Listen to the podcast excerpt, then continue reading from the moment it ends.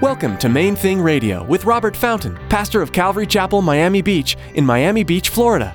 Join us as Robert teaches through God's Word.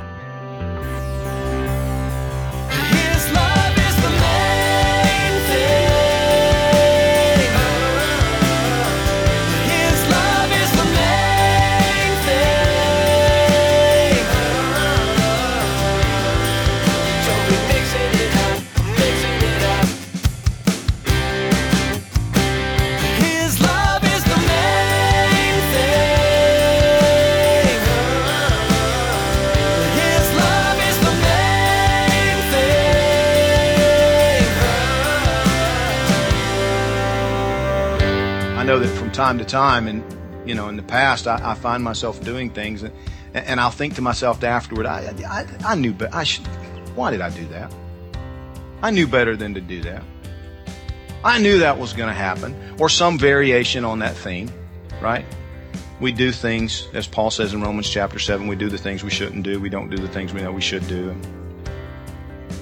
Because we all have issues. We're human. We're imperfect. We're sinners.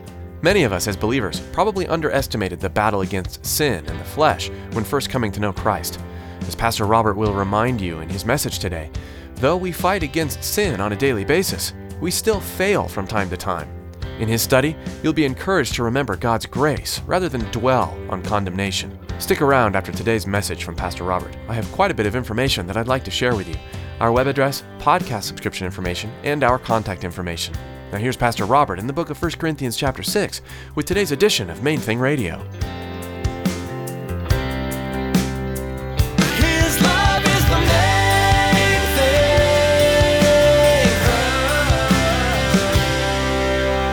thing. It's important that you just don't just take my word for stuff because I have been known in the past to lie. I've tried not to do that since I became a Christian. No, seriously, don't just take people at, at their word. You know, if we make mistakes, I've gotten a couple of emails over the years that said, Pastor, did you really mean to say? And I wrote them back and said, No. Always read the book. We want you to be able to study along with us. We've been working our way through the, the New Testament and find ourselves in this first letter to the Corinthians. And just to give you a little bit of background, reminder, if you will, the, um, the city of Corinth was a lot like South Beach. It was a port city. It was a place that was really built around and, and even the economy centered around the sex trade. The Temple of Venus was at the center of Corinth. Roughly a thousand temple prostitutes. Sailors passing through continually. It was, it was quite a city. And to be called a Corinthian was not a compliment. Generally speaking, it was a term that meant you were considered to be a reprobate.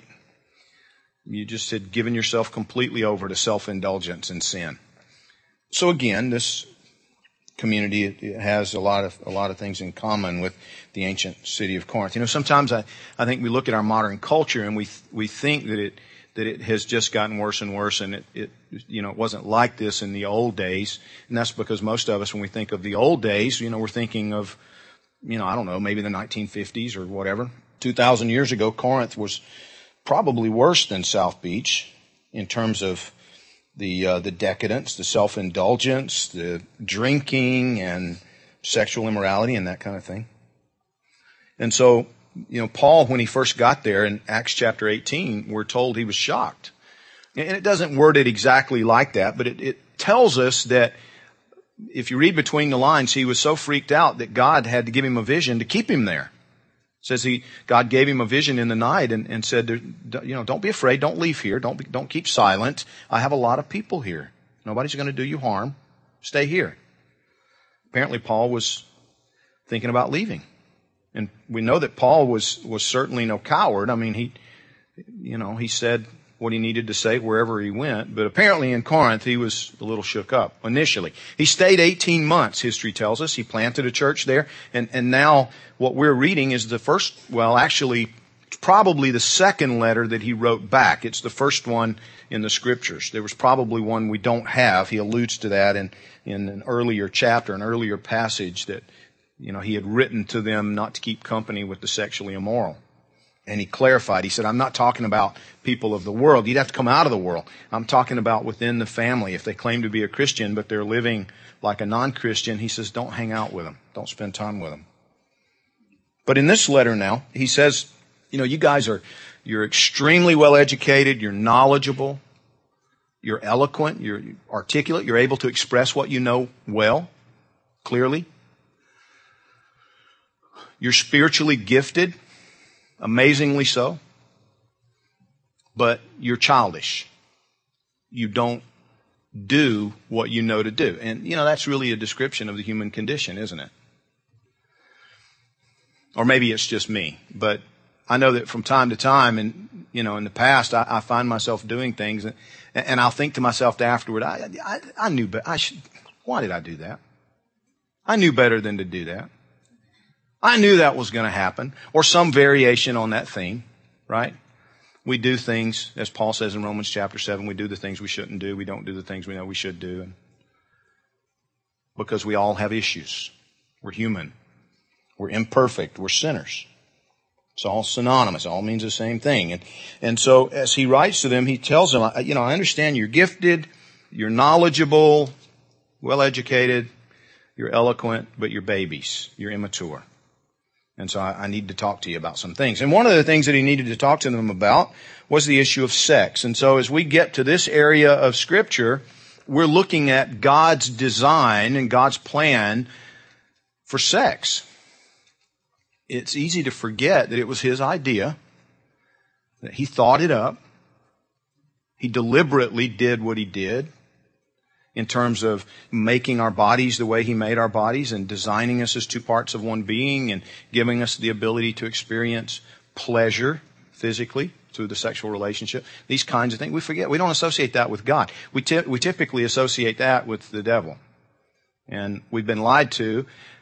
And most of us believe that the only way you're ever going to have good sex is you get lessons from the other side.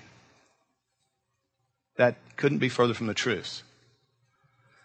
Some theologians suggest that not only does the devil know nothing about sex, but he's never experienced it and never can. Now that's debatable. It's debatable. But either way, even if that's not entirely accurate, the one thing that's certainly true is that it wasn't his idea.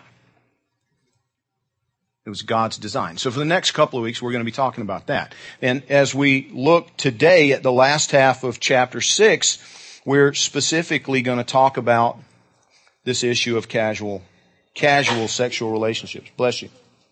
What's wrong with, you know, what's the problem with casual sex? Now look with me, we'll pick it up at verse 9 and read to the end of the chapter, and then we'll back up and, and focus in on three primary points. Paul starts off in verse 9 don't you know that the unrighteous will not inherit the kingdom of God? Don't be deceived. Now, listen to me before we move on, just real quickly, real briefly.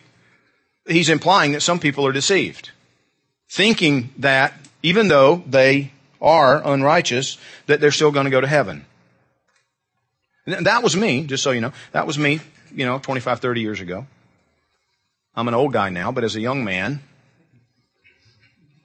I thought I could live however I wanted and still go to heaven because I was baptized at the age of 12 or so. And because I walked down the aisle of a Baptist church and prayed a sinner's prayer and got baptized, I had my ticket. I was good to go no matter what I did after that because we all know salvation is not based on works. It's grace. But that's a misunderstanding of grace. And Paul addresses that. The author of the gospel of grace says, please, please don't be deceived. The unrighteous won't inherit the kingdom of God. And then he goes on, he defines it a little bit for us here.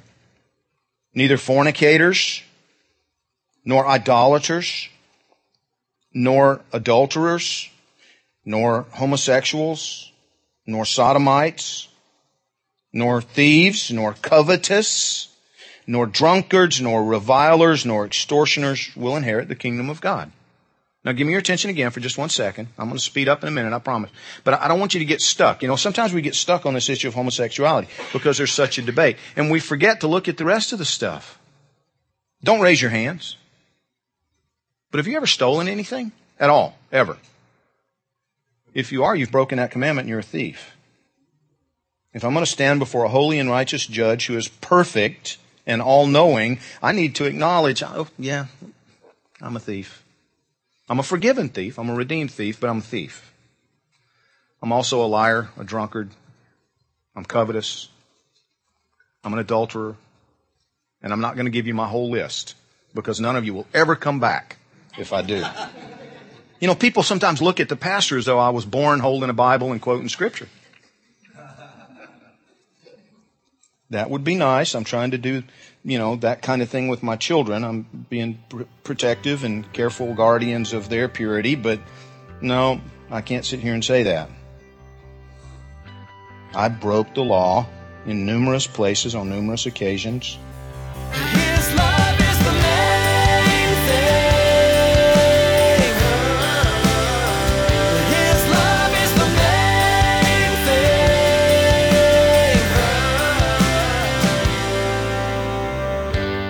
Outside influences can so easily creep into the church and into the heart of a follower of Jesus.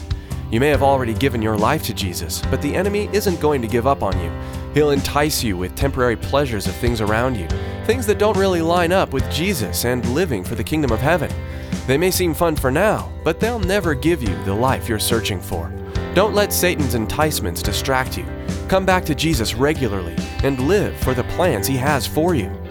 Thanks for joining Pastor Robert today in this study of the New Testament book of 1 Corinthians on Main Thing Radio. If you'd like to learn more about this ministry, please visit our website, mainthingradio.com. Listen to additional teachings by clicking on podcast or download our mobile app to take Main Thing Radio with you on the go. You can even find us on social media. Come follow our Facebook and Twitter accounts to keep up to date with everything that's happening at Main Thing Radio and Calvary Chapel Miami Beach. You'll find links to our social media sites at mainthingradio.com. With that, our time with you has come to an end. We pray you continue to seek Jesus each and every day. And we invite you to join us next time as Pastor Robert continues to teach through the book of 1 Corinthians, right here on Main Thing Radio.